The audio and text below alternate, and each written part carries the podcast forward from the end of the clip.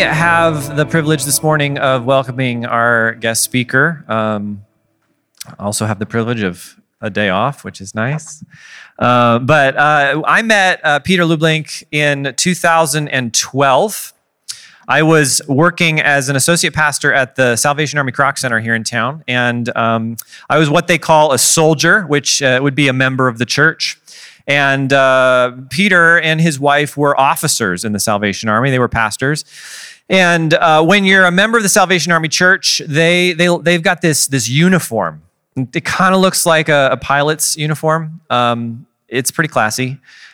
But uh, I was part of a generation of 20 somethings that thought it would be cool to design our own uniforms out of uh, military surplus from thrift stores and iron on patches and uh, I found Peter on Facebook doing the same thing in Canada. And we stuck, struck up a conversation, and he invited me to his church uh, on in Victoria, and uh, we lost track for a while. He did some other things that I'm sure he'll tell you about, but we connected a couple years ago, and um, uh, just so happens that he wanted to come out and visit. So uh, I'm excited to have him. So would you welcome Peter?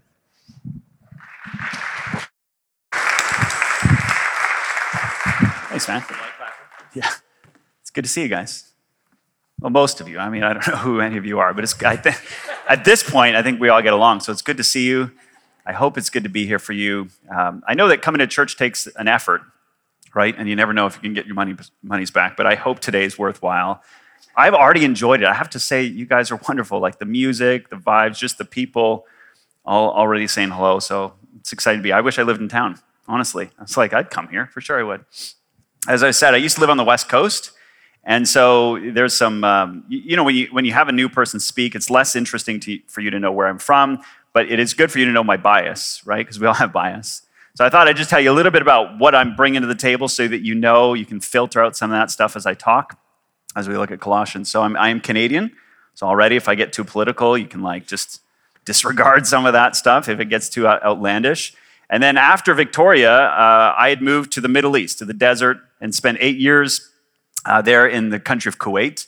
Uh, and just so if you're situating yourself in geography, just a couple hours south of Iraq and a couple of hours to the, the Saudi Arabian border and just beside Iran. So just in that vibe, you know what I mean? So it has a little energy to it sometimes in the Middle East. Uh, we pastored a church there the last five years, and obviously that has its complications uh, when you're pastoring a church in a, in a country where it's kind of illegal. So it is good to be here and just have like, just, you know, talking and, and just, I was saying to, to Zach, like we would never have promotional materials because like I didn't really want the police to find those. So it's cool that you would just have postcards for your church. Like the simplest things, man. It's good. It's good. Good things are happening. So I'm Canadian. I lived in Kuwait. And when you're in Kuwait, like no one's like, it's not, it's not helpful to be a Christian in terms of popularity. And so one of the things I bring to this is like, uh, we'll say a bias. I've come back to North America and I'm, I'm just shook by the celebrity culture in church. It's like, oh, if you can be a Christian and are a good speaker, you could like make a ton of money in the private jets. And I'm just like, I'm coming from this place of seeing people who are just struggling and suffering and thinking, oh, this, this doesn't sound right. You know what I mean? Like, so I, I feel like I'm sort of anti-celebrity culture or something. And the other thing I'll say, and this is a big one, because I'm this bias is going to be all through my sermon today, is I work for a charity that uh, provides pediatric care for kids across Africa. And I'm definitely going to be asking you for money in a second, so just start digging. Um, so, so what we do, and just for some context, you know what we're about. Uh, we train pediatric surgeons, and these surgeons are African surgeons serving within Africa. So we're training them as accredited pediatric surgeons. That's like a three to five year fellowship. And then they go to their home countries as missionaries. So they're serving in their home countries. You don't need to train some white guy like myself to fly across the world to learn a new language. They're serving in their home country. They're taking care of their own people. But we support them with the training. And then when they get to their home countries, wages are awful in, in a lot of places in the world. And so, one of the things we figured out early on is if we train someone and they now are the only accredited pediatric surgeon for the entire country, which sounds like a great blessing and opportunity for ministry. Uh, and then they get offered a salary from the hospital that's like $400 a month. You're like, oh, so that's a problem. So then we started supporting those folks as our missionaries to say, we're going to, and we spent about what 30 grand maybe a year for each of these surgeons to make sure they're getting a fair living wage and they're not moving to another country where they can support their family. They can take care of their family and they can take care of the community. And then anytime a kid can't afford surgery, we'll pay for that cost. So we are helping every year a couple thousand kids. We've done just shy of 40,000 surgeries for children who have very little other options. We're doing wheelchairs for kids, and it's all a, a very Jesus centered ministry. So every one of our staff, from the therapists to the surgeons, these are all self identified missionaries serving their home countries. In the same way that I hope you see yourself as a missionary to Coeur here, uh, they are missionaries to their homelands and serving uh, as partners in the gospel that we as people in the West get to partner with them. So I, I'm going to show a brief video of one of the folks that we've helped. And then we're going to come and we're going to look at the book of Colossians and get to the real meat of things in terms of what I was asked to do here. First of all, thank you for taking the time to watch. I mean, you could have, you probably weren't going to walk out, but I appreciate you took time to watch that video. It's hard sometimes to get yourself excited about a cause that's on the opposite side of the planet.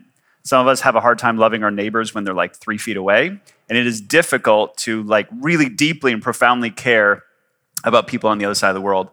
But as Christians, we are people united under one gospel, one kingdom, and, and our borders don't matter so much. Whether you're Canadian or American, or in this case, Kenyan, those things don't matter. We are meant to see each other as brothers and sisters in Christ. And so, if you are able and you can participate, we would love to find some churches and some individuals who would back this ministry and help it happen. So, if you made that happen, I even stuck envelopes there to keep it simple for you shove all your money in there and send it send it to a good cause.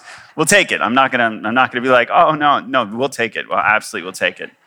Uh, I was talking about bias earlier. I also I realize I walk a lot, you know, and, and I have a like a little tiny baby, like eight months old. And you know when parents do the sway, you know what I mean? And even when you're not holding the baby, you're still swaying. So if, if I'm like if I start swaying, I don't know if I've always done that, but I'm definitely doing that. I've noticed that I was standing in the airport swaying like this. And I was like, I don't have a baby right now why am I doing that? But anyway, so if, if I start moving, it's like watching a tennis match or something. Um, so we, I'm excited. We get to look at Colossians, and I don't know if you always do this kind of sort of Bible work, but the way I mean, you always look at the Bible in church, but where you just like passage by passage. I love it. I, I think that is the way we really understand Scripture because these letters were meant to be read to a community and to be understood as a whole. So I love how you're doing this, and you're like 17 weeks into chapter one, I think, and that's that's incredible, man. So I'm pumped. I'm, I'm really thrilled. That is how we like to have our church as well. And so um, I'm, I'm, we're going to kind of go through it and, and, and hopefully, uh, hopefully we can shed some understanding and, and, and look at, at least from one perspective, what some of this says. So I think it's important that you'd find it in your own Bibles. So again, that's Colossians 1 24. Um, anyone who stands up on a stage, they have tendency to mumble their words sometimes. So if I misread anything, it's really good for you to have the scripture in front of you so you can say, This is, this is God's writing here, and you can separate that from my words. So we'll, we'll have a look. And for me, I find it useful to read a little bit of the passage again. I know we just heard it read aloud, but to, to read it again and then just kind of make some comments as we go. So we're just going to go in and out of the text for a few moments and see what with some of the things that are being said here. And so I'm going to begin to read the first couple sentence, uh, sentences. This is Colossians 1 24. Now I rejoice in my sufferings for you, and I am completing in my flesh what is lacking in Christ's afflictions for his body, that is the church.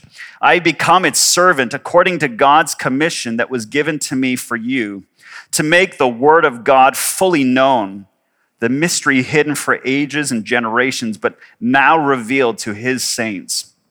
God wants to make uh, known among the Gentiles the glorious wealth of his mystery, which is Christ in you, the hope of glory. Now, some of the things maybe we're going to talk about today, you've already heard. So before we get into some of my thoughts, I'm going to put you on the spot for a minute. Zach said this might go poorly. I don't know how. we'll know. Uh, I don't know how much you do the, the call and response question thing, but we're gonna we're gonna try for a second. I would love to know what have you been learning about Colossians so far the last few weeks.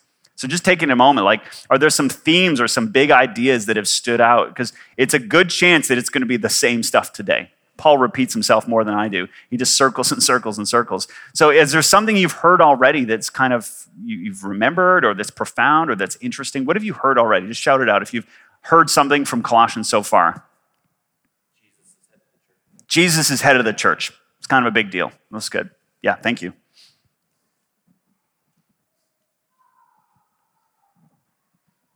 We were joking before the sermon that the answer is always Jesus. So nailing it, first of all. Thank you. Uh, Jesus, good answer. Anything, anything else? What, what are you hearing? What, is there something you read? It's like, oh man, that, that shakes me. Or I've got to maybe change the way that I live because of something I just heard.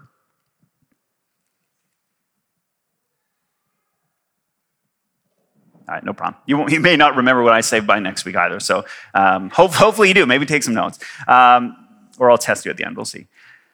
The first thing that strikes me is this, and, and if you read anything from Paul, who writes a lot of letters to churches, this bit is going to be totally familiar. And he begins by saying, I rejoice in my sufferings for you. And Paul talks a lot about suffering. And as the Western church, we love to talk about suffering because we think we have it so hard done by with, with our gadgets and our full supply of food and air conditioning and heating. And like, we think it's pretty tough. Paul was going through some things. Do you know what I mean? Like, he's in prison. And I don't mean prison like uh, some Scandinavian prison where you, you know you can go to university and do cool things. It's like the only food you get is if your friends bring it to the door. Like he's in prison and it's not great. It's really he's suffering. He's been beaten. He's been attacked. He's you know every possible thing that could go wrong to him seems to have gone wrong for him. There's some I remember some preacher, I don't remember his name, but he was saying everywhere that Paul went, Paul was stoned and beaten, and everywhere he went as a guest preacher, he got a cup of tea and free meal. It's like as a society, like we've come a long way from Paul he was suffering for his church. He was literally beaten. He was stoned, and not in the way we understand that word. He was injured for the gospel. He was suffering.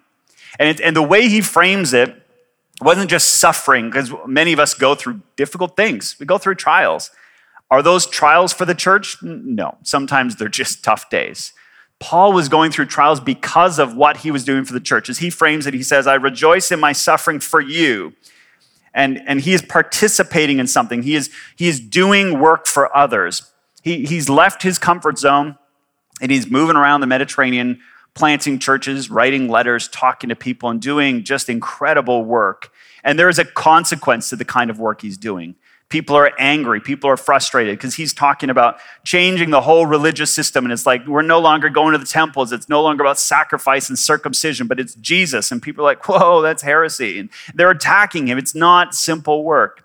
He's suffering for the gospel. And then he says this line that honestly, it's kind of bewildering a little bit because he says, I am I'm completing in my flesh what is lacking in Christ's afflictions.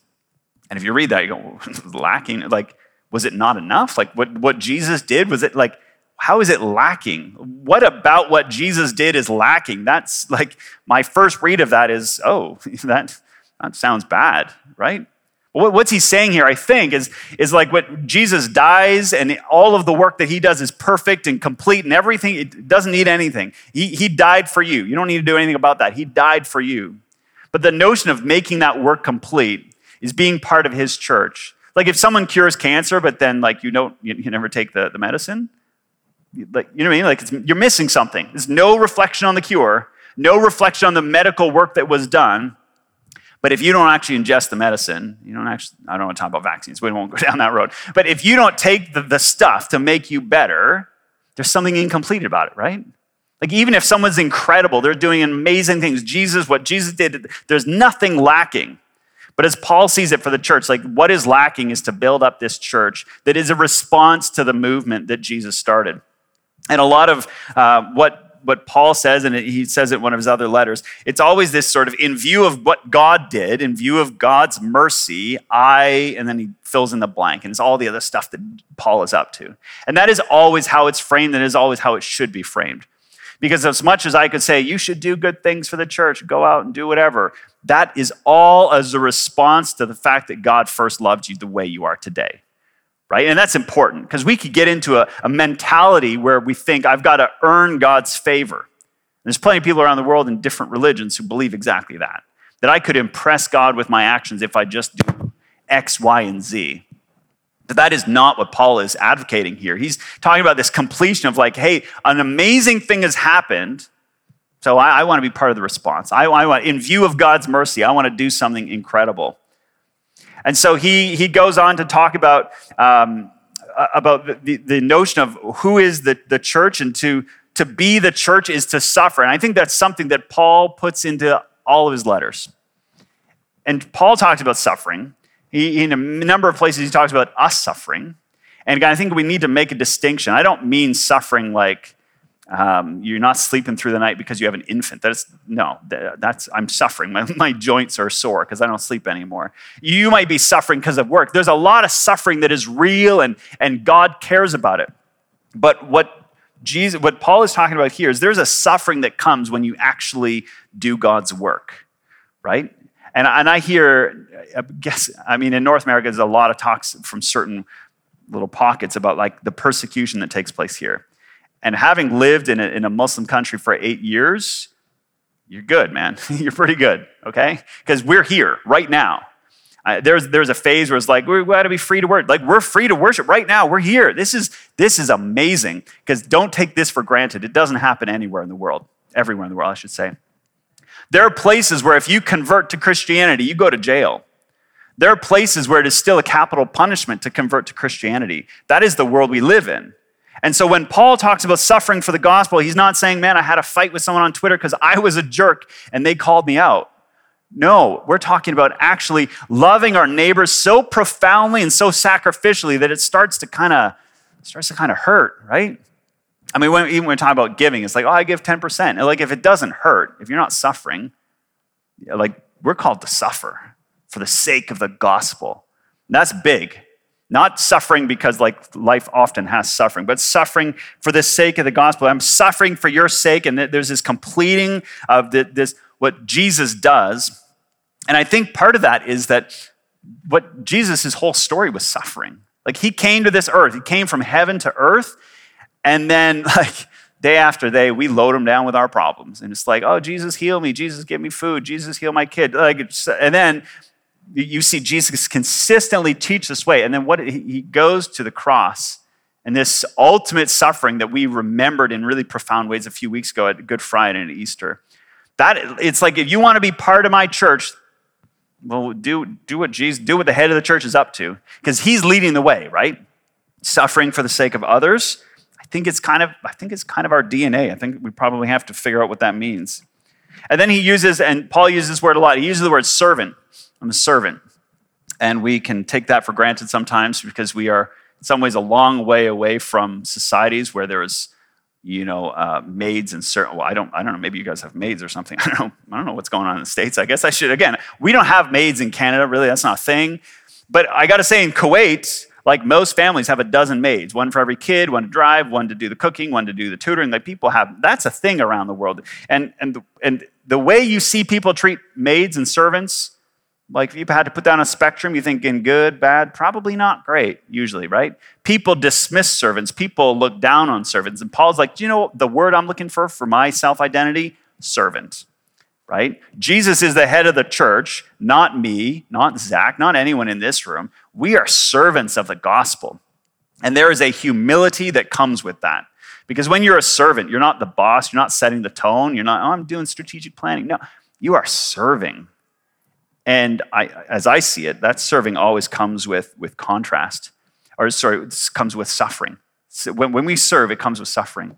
And the, the, the reason the word contrast is in my head, I was thinking, again, our society today in the Western church, we have these massive churches with the private planes and like the really cool stuff and, and famous speakers. And we believe them just because of their name. And I, I don't know who you're following. You could put someone's name and and, and then suddenly you're like, oh, they said it. It must be true. You know, like we, we love celebrities in the church. I'm thinking maybe, maybe we're missing the mark on that. Maybe we need to be more caring about serving and washing the toilets and caring for our neighbors than, than being famous, quotable people in the world. Because if we're getting all of that reputation in society, I've got to ask questions. Again, when Paul went places, he was suffering and he was put in prison. And when we go around, it's like, yeah, life's pretty good, right?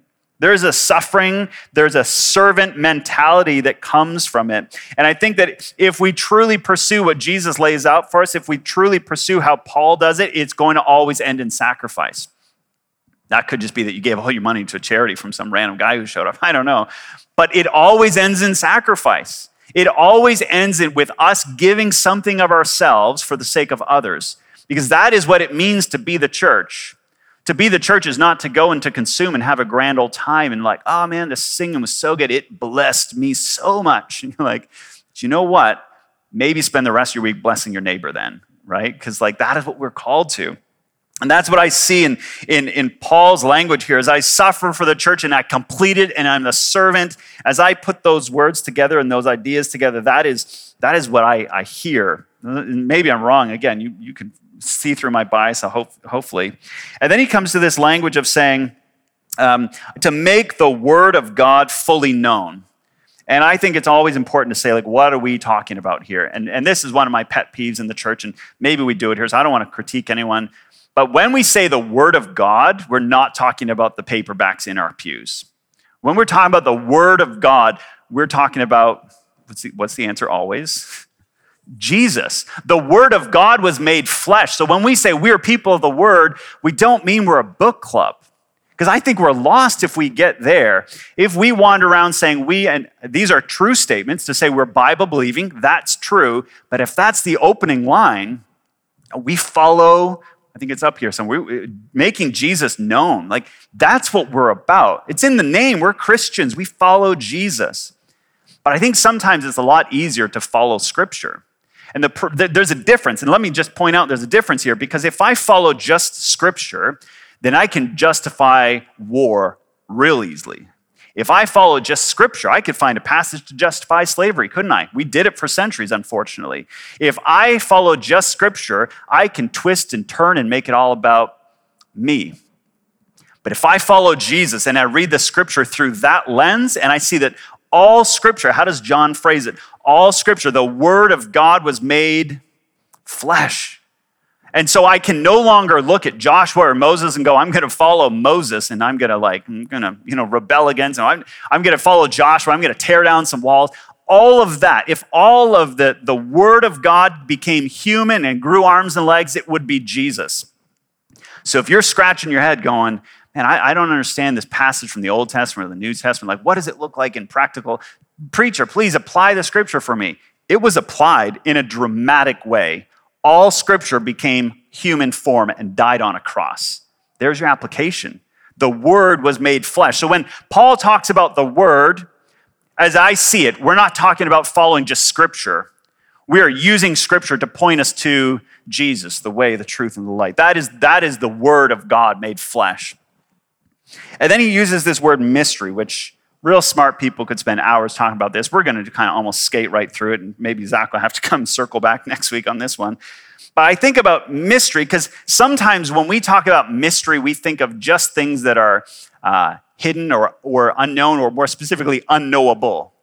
And so we'll use mysteries like the cop out, like, oh, it's a mystery, I guess. I'll never know, right? Like imagine like a, a, doctor or something be like, well, you know, this this it's a mystery. I'll just give up, right? We were talking about this yesterday over dinner. There's a like there's a constant pursuit of actually getting better and accepting that we're humble enough to know that I don't know everything, but also eager enough to keep growing. When we say mystery, I don't mean to, to put up some fuzzy curtain and say, don't, you don't need to know this bit. You know, it's just, it's a mystery. And it's not a cop out. It's not an excuse for us to say, I'm not going to learn anymore. But there is something profoundly interesting about how, like, mystery and what's unknown and how much can we know. And in the ancient world, when I was an undergraduate and you know, I grew up in a generation where we went to university for subjects that probably didn't matter and spent all the money doing good things. And I did an undergraduate degree in classical studies, which, uh, if you've not heard of, it's because it's a, you could never get a job in it. But it's Greek and Roman, like history and architecture and society and language. And so for four years, we just pondered life's mysteries of 2,000 years ago. Uh, and particularly like archaeology and real practical things that really going to get you good jobs in life. And one of the things you talked about a lot is anytime you, you look at like a Greek temple, and they'd be like, I wonder what this is. And archaeologists like, what's this thing? And I imagine like if you looked at this building in a thousand years, like, what's the table? What's this all about? And, and it's always the default was like, it must have been ceremonial purposes. You know, could have been like, oh, this must be ceremonial. Oh, could just be a music stand. we don't know. But frequently, what they talked about in ancient society was you had something called like mystery cults. These cults that were all about the mystery and like, oh, well, I wonder what's going on there. And cult, you know, big C cult, like super cults. Like, you know, they, they would do all sorts of wild things. If you've ever heard of like, you know, oracles, I think it's a software company, you know, but, you know, going to go visit the, going to go visit the oracle. You know, you have this kind of ancient language. Maybe that's even, you've seen that in movies. Typically, the folks in the oracle, they were just super high on weird drugs. And uh, I mean, this literally, they're just like really high. And you'd go and they'd like mumble some crazy stuff. And you're like, okay, okay. You, no surprise they thought it was a mystery because it's like how to unpack that because that was the religious ideology for many people in the world that paul's traveling in right like to, to, a mystery was to go to these secret cults and talk to the weird, like drug-induced coma oracle person and be like, what do I, where do I go in life? And they're like, oh, right. And then backwards. And you're like, what? What, are you talking about? Like, it's confusing and there's a mystery. And I think of uh, another story that Paul was involved with, with this kind of mystery cult. And there's, Paul was wandering around Athens, the kind of center of this Greco empire this Hellenistic world. And, and he comes across this statue. It's got like no name. And you're like, oh, that's weird to worship a God with no name. And, and how did, maybe you know this story. Paul's like, let me tell you, I know the name of this God. The mystery has been revealed. All of that stuff, as you sought like weird religious solutions, you wanted to know the mysteries of the world, you want that revealed.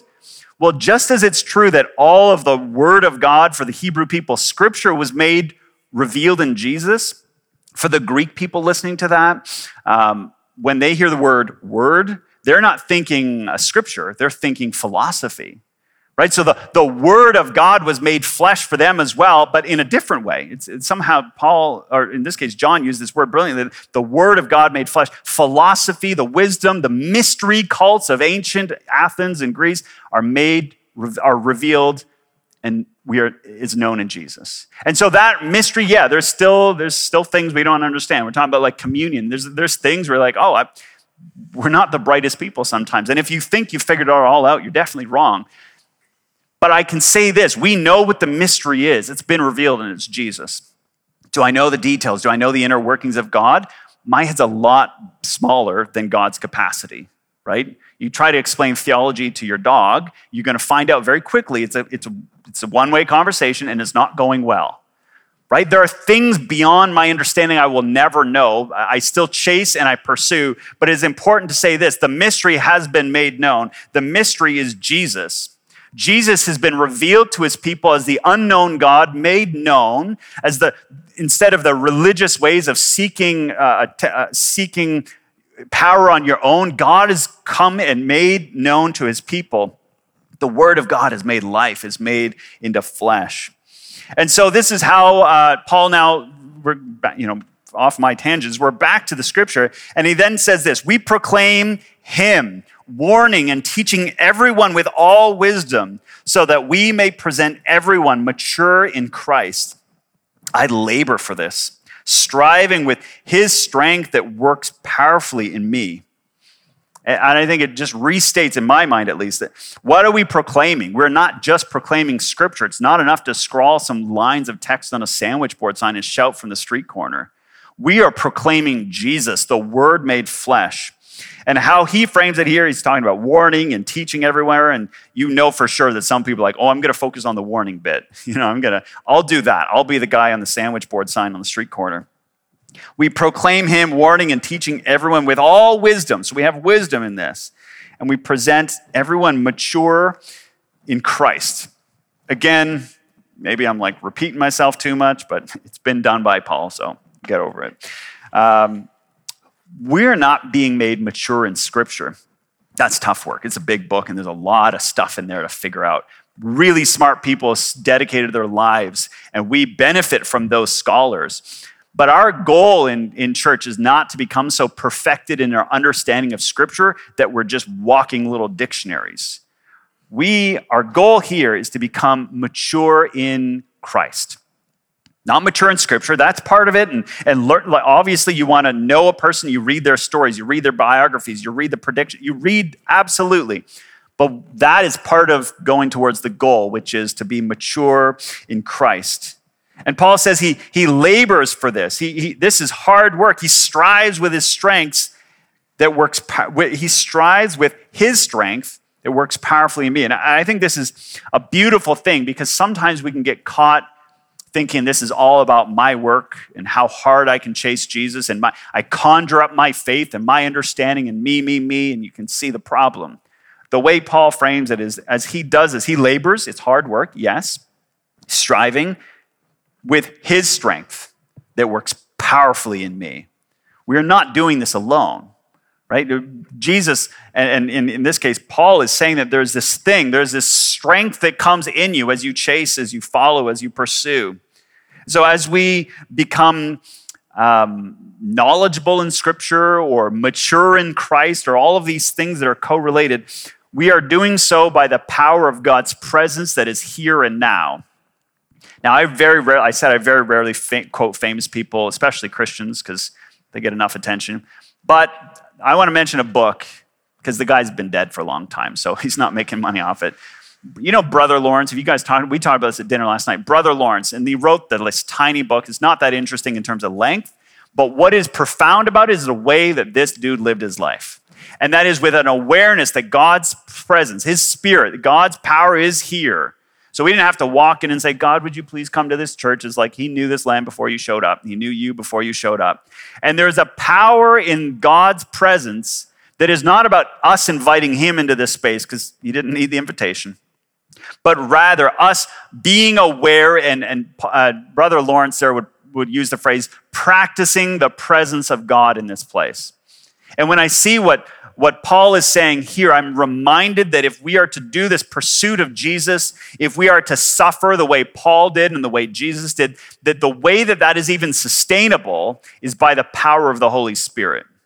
You cannot just give away all of your stuff and then think, oh, well, so what next? There's, there's a partnership in God's holy presence on this planet where we are with Him. The, the divine Holy Spirit is here we partner with him and we do as Jesus did. And that whole suffering language, to, circle back, to use your Zoom language, to circle back to suffering, Jesus said it all the time, didn't he? Like, take up my cross, take up your cross and follow me. That sounds real cute. I'm gonna put that on necklace. I'm going to wear a cross necklace, maybe. This is a torture device that people die on. And he's like, do that. Pick up your torture gadget, pick up the thing that will kill you, and follow me. You're like, oh, that sounds hard. And it is to be fair. It is very hard. Don't, don't be mistaken. Paul, what Paul was doing was not simple. And we read these beautiful stories of him being like, I'm joyful in the suffering. And I'm like, what, you, what was in the next letter when you put down the pen? I don't know. And I don't even want to speculate. But it was not easy. And you even hear that in his tone. This is not easy stuff. But what makes it possible, not easy, but what makes it possible, as he says, it is by the power of his presence working through me. The Holy Spirit is real and here. Now, the beginning of chapter two, this is the last bit we'll read. And he says this For I want to know how greatly I am struggling. I want you to know how greatly I am struggling for you and for those in Laodicea and for all those who have not seen me in person. I want their hearts to be encouraged and joined together in love, so that they may have all the riches of complete understanding and have in the knowledge of God's mystery, Christ in him are hidden all the treasures of wisdom and knowledge. All wisdom and knowledge are where? They're in Jesus. All wisdom and knowledge. And, and again, going back to John, it wraps it up in that language of all wisdom and knowledge are made flesh. It's Jesus. You want to know those things? By all means, look at scripture, but you want to know those things? Follow Jesus. And what does he do? He suffers for the sake of others. You want to understand God's heart in some more profound way. You'll see it on the page, absolutely. And for those who just love to kind of see it happen, absolutely, read scripture. But at some point, you want to understand what God was doing, participate in his gospel.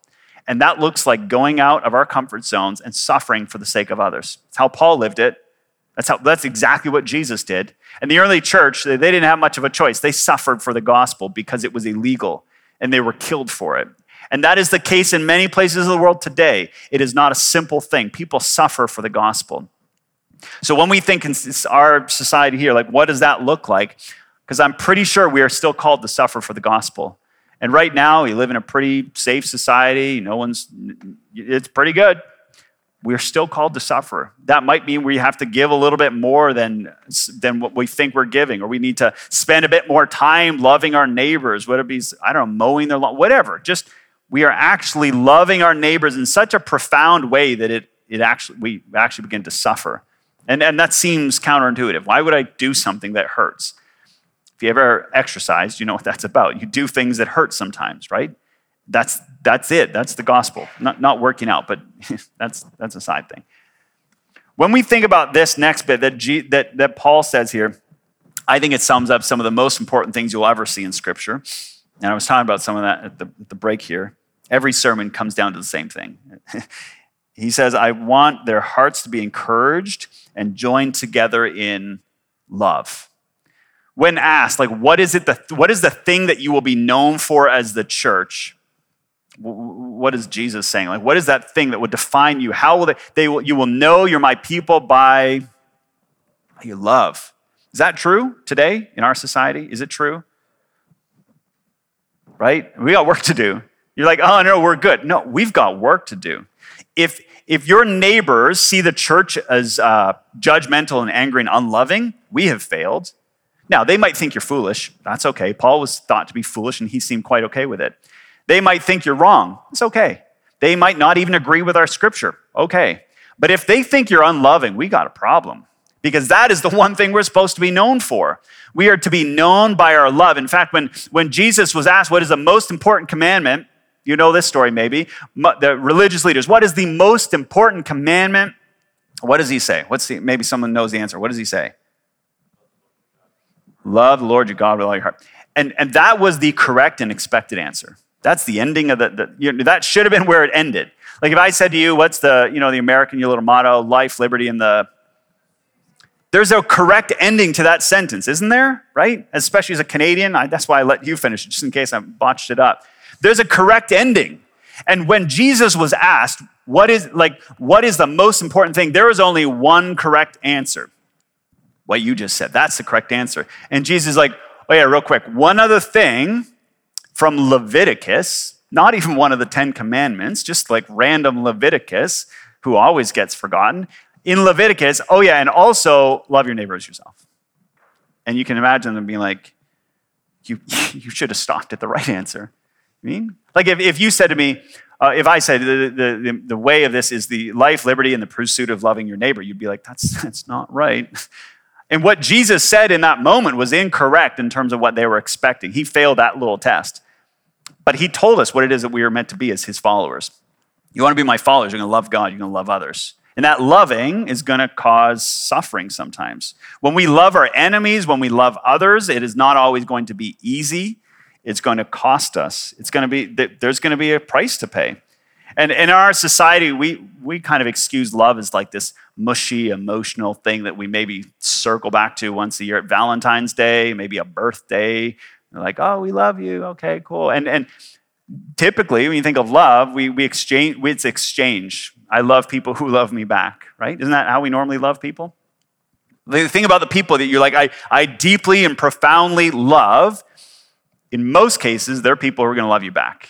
And if they don't, there's usually a time frame on how long your love is going to be extended, isn't there? Like being honest, you're like, I love you, and for now, um, and then like, but don't stab me in the back because then I'll stop loving you. Like that's our that's nature. That's that's how we treat each other, and we are called to something so different. That is that we are actually to called to love others, full stop, not those who love us back.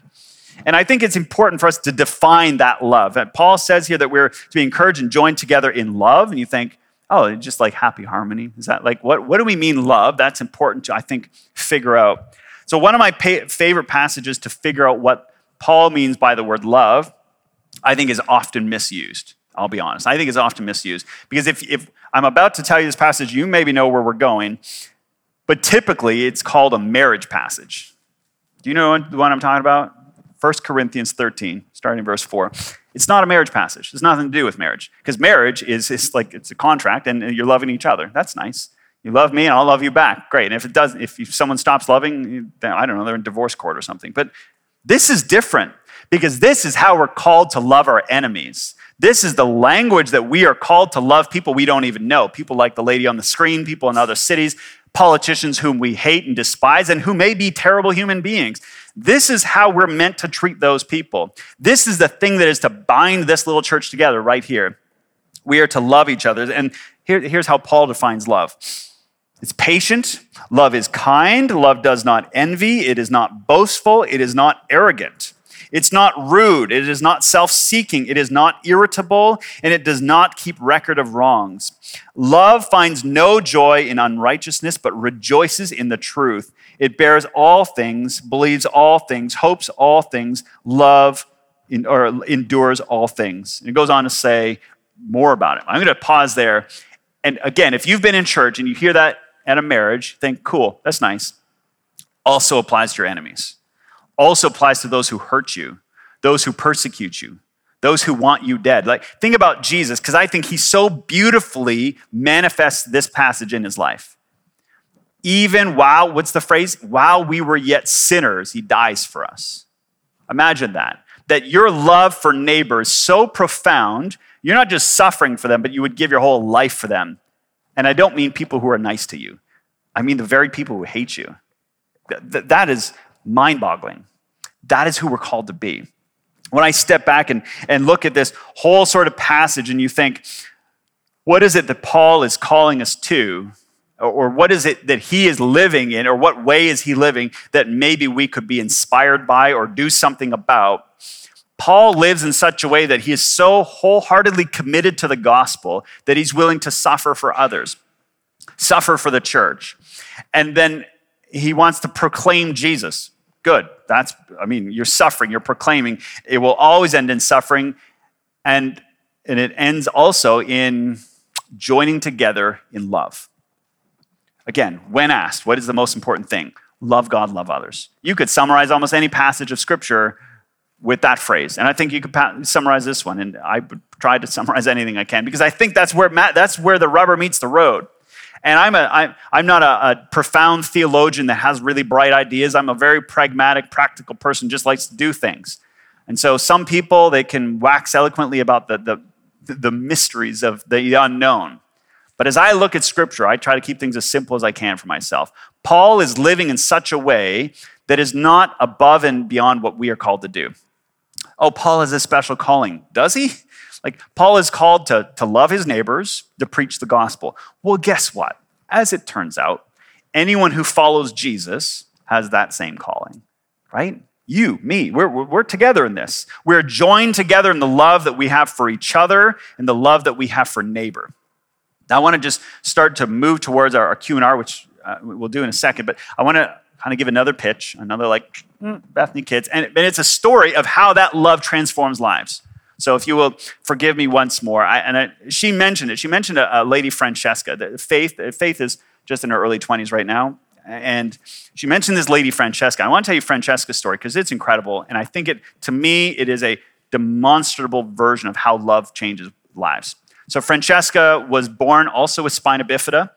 She was born in the region of Kenya called like Samburu near the Maasai with like the long red robes and the canes and that, that whole aesthetic you have from Hollywood, maybe. So she was born in the Samburu region. She was born with spina bifida. And what that meant was that when she was born, her family saw this disability and they see it sadly the way that many of us look at disability and they think, oh, that's, that's bad. That's a curse. Now, we like we could judge that for a second. The reality is many of us do the exact same thing. We look down on people who have a different existence than we do. And they look down on her and and, and this is where things get really difficult because in their community, when you have a curse, you get rid of the curse. And they did so with poison. They tried to poison her and they tried to kill her. This is a young, beautiful person made in God's image. They tried to poison her because of her medical condition. They didn't understand spina bifida. They didn't know anything about that. They're a very rural community. Fortunately, they failed. Not and more than once they, they tried, but they failed. Francesca gets into her teenage years, and she, again, this is similar, a parallel story to faith here, something that she kind of glazed over, but is difficult to think about is that the, if you have spina bifida and a number of these other medical conditions, when you your bowels and your bladder work very differently than everyone else around you. And so, as you might have heard her say, that she was wet her whole life. We're talking about soaked in urine, just to be clear. Her medical condition, her lack of access to medical care meant that she was soaked in urine. You can imagine the infections that come from that, the social shame she talked about, no one wanted to be. So, Francesca, when she was in her teenage years, her family was like, We're going to a wedding. You're not coming. Of course, you're not coming because why would you want, like, we don't want you at a wedding. And she was like, She was gutted. She was in her teens and, and she tried to take her own life again. She's like, I wish they had been successful the first time. That is the kind of person we're often trying to care for. This was Francesca over a decade ago.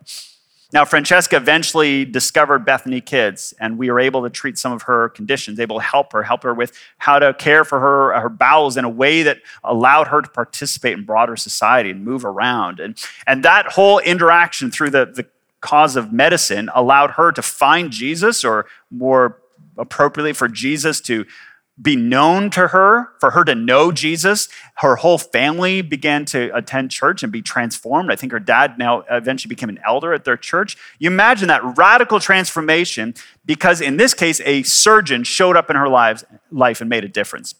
That was an American surgeon in those days. One person showed up in someone else's life and total transformation. And now you fast forward, fast forward, and now Francesca is the one helping other people. And she's part of that team that is inspiring a new generation of people to practice that love in very pragmatic, practical ways. When you are called to love your neighbor, absolutely please donate to Bethany Kids, but also love your neighbor here in town, love your neighbor who persecutes you. Just do something about it. And we're in a moment, we're going to take communion, and uh, there's going to be another chance to kind of circle back on that. But whatever you take away from this day, I'm pretty sure every one of us tomorrow, there's an opportunity for us to be more loving than we were today. I'm, I'm confident. Confident. There's a way for us to be even better. Now, we're going to take a moment for questions and responses. And I just need to say how brilliant it is how you frame that, because I don't know if I'm going to have the answer. So I'm glad you don't call it a Q&A, because that could have been a disappointment for everybody.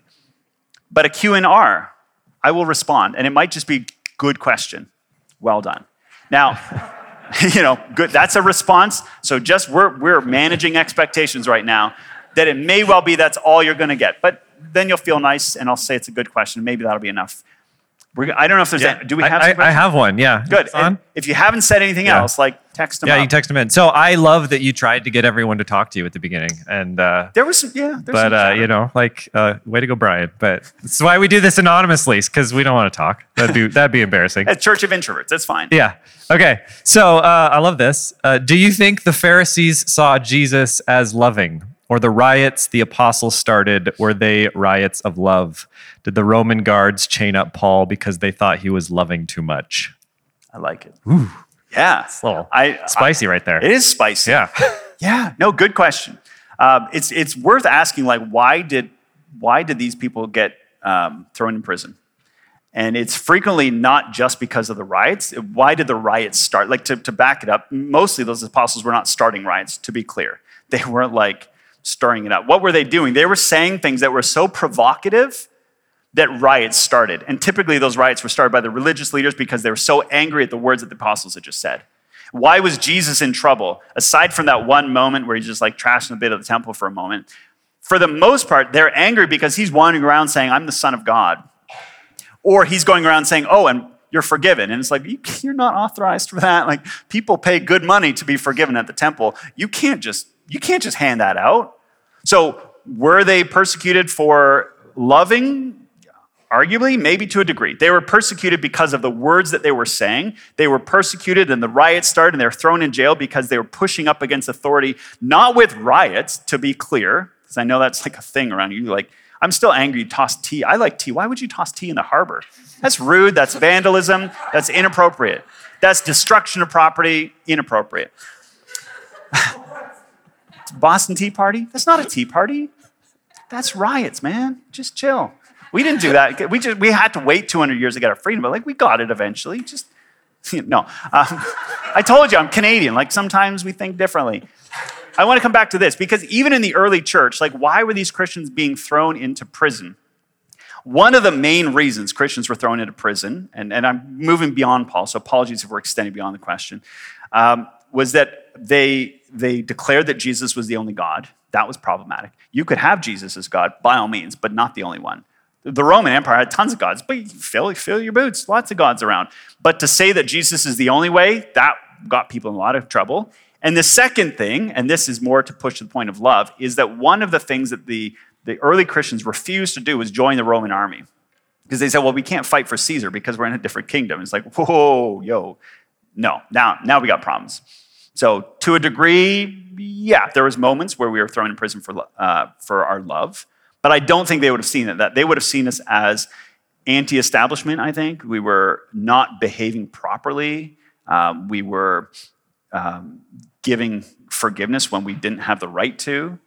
I don't think those are any actions of violence. I think they're all actions of love. Um, so, yes and no. That sounds too much like a politician's answer. I'm sorry. Whoever sent that in, you're probably disappointed, but that's why it's a response, not an answer. Managing expectations. You know what I mean? Is there another question or another? Uh, no, that that was that was the only one. Nobody else. Yeah. So Okay. so yeah, if you didn't like that, you can come talk to Peter privately Yeah. later, and he'll Yeah. uh, he'll I'm go another round. Say the same thing I just said. Easy, not hard. Um, yeah. Any other questions with your hands? Is that? Do we do that? No. Uh, sometimes Not- it's scary. It is scary. Do you have a question? Do you want to ask? Okay.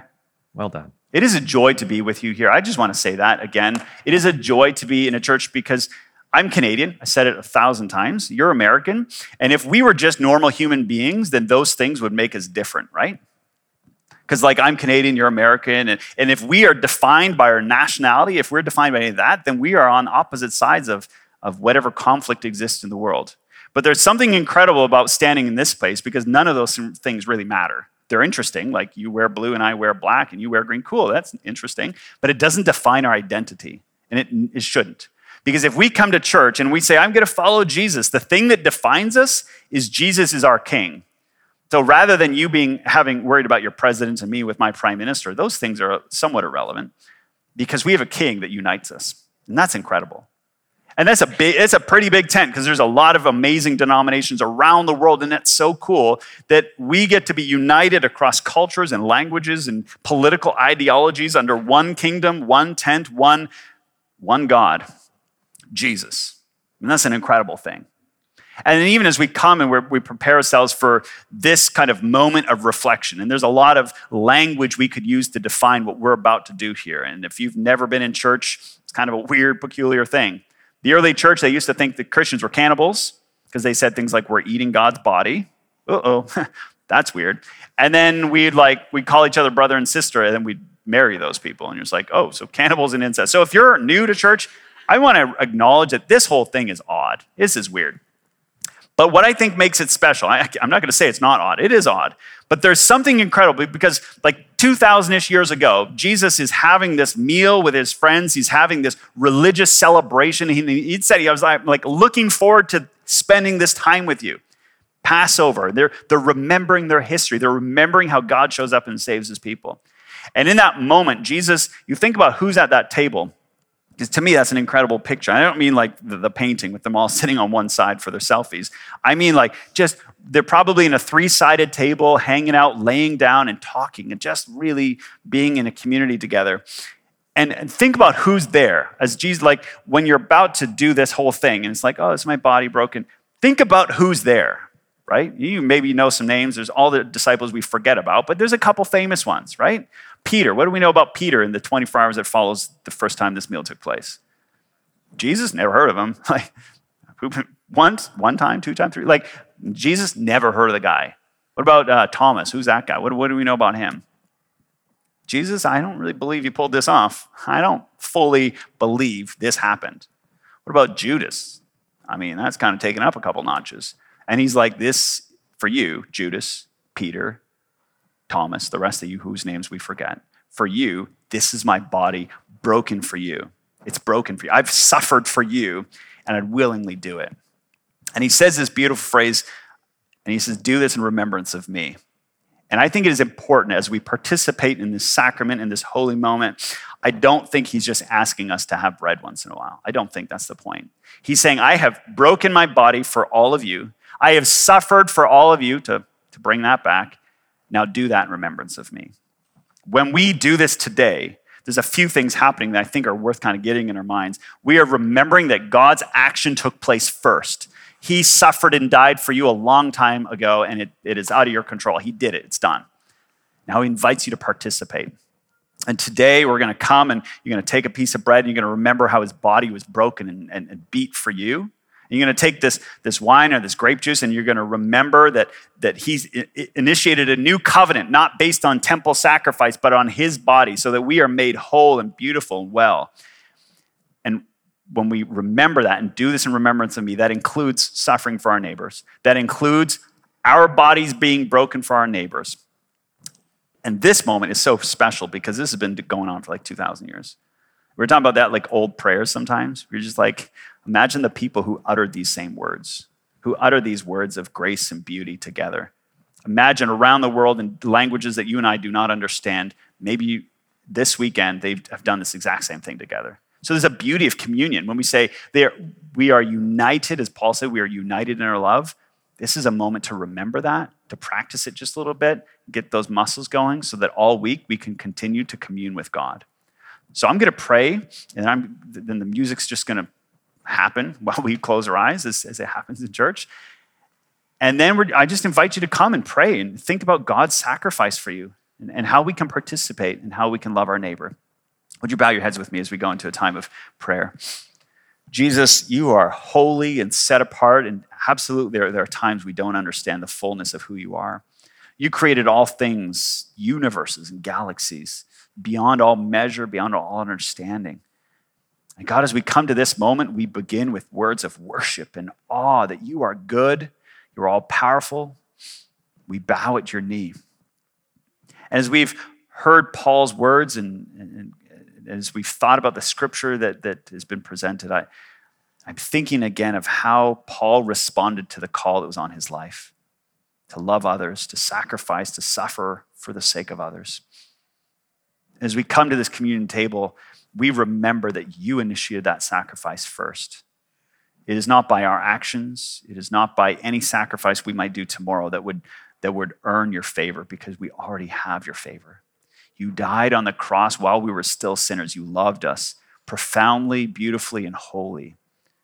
God, I pray that in this moment we might remember so beautifully what you have done for us, so that all week we might remember that you are still with us.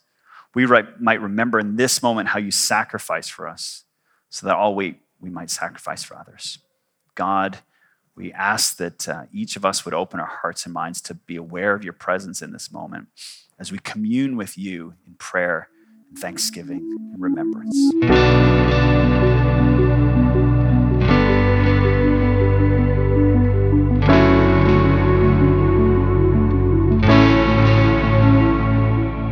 You've been listening to the Revelation Church Coeur d'Alene podcast. Learn more about Revelation Church at revelationcda.com.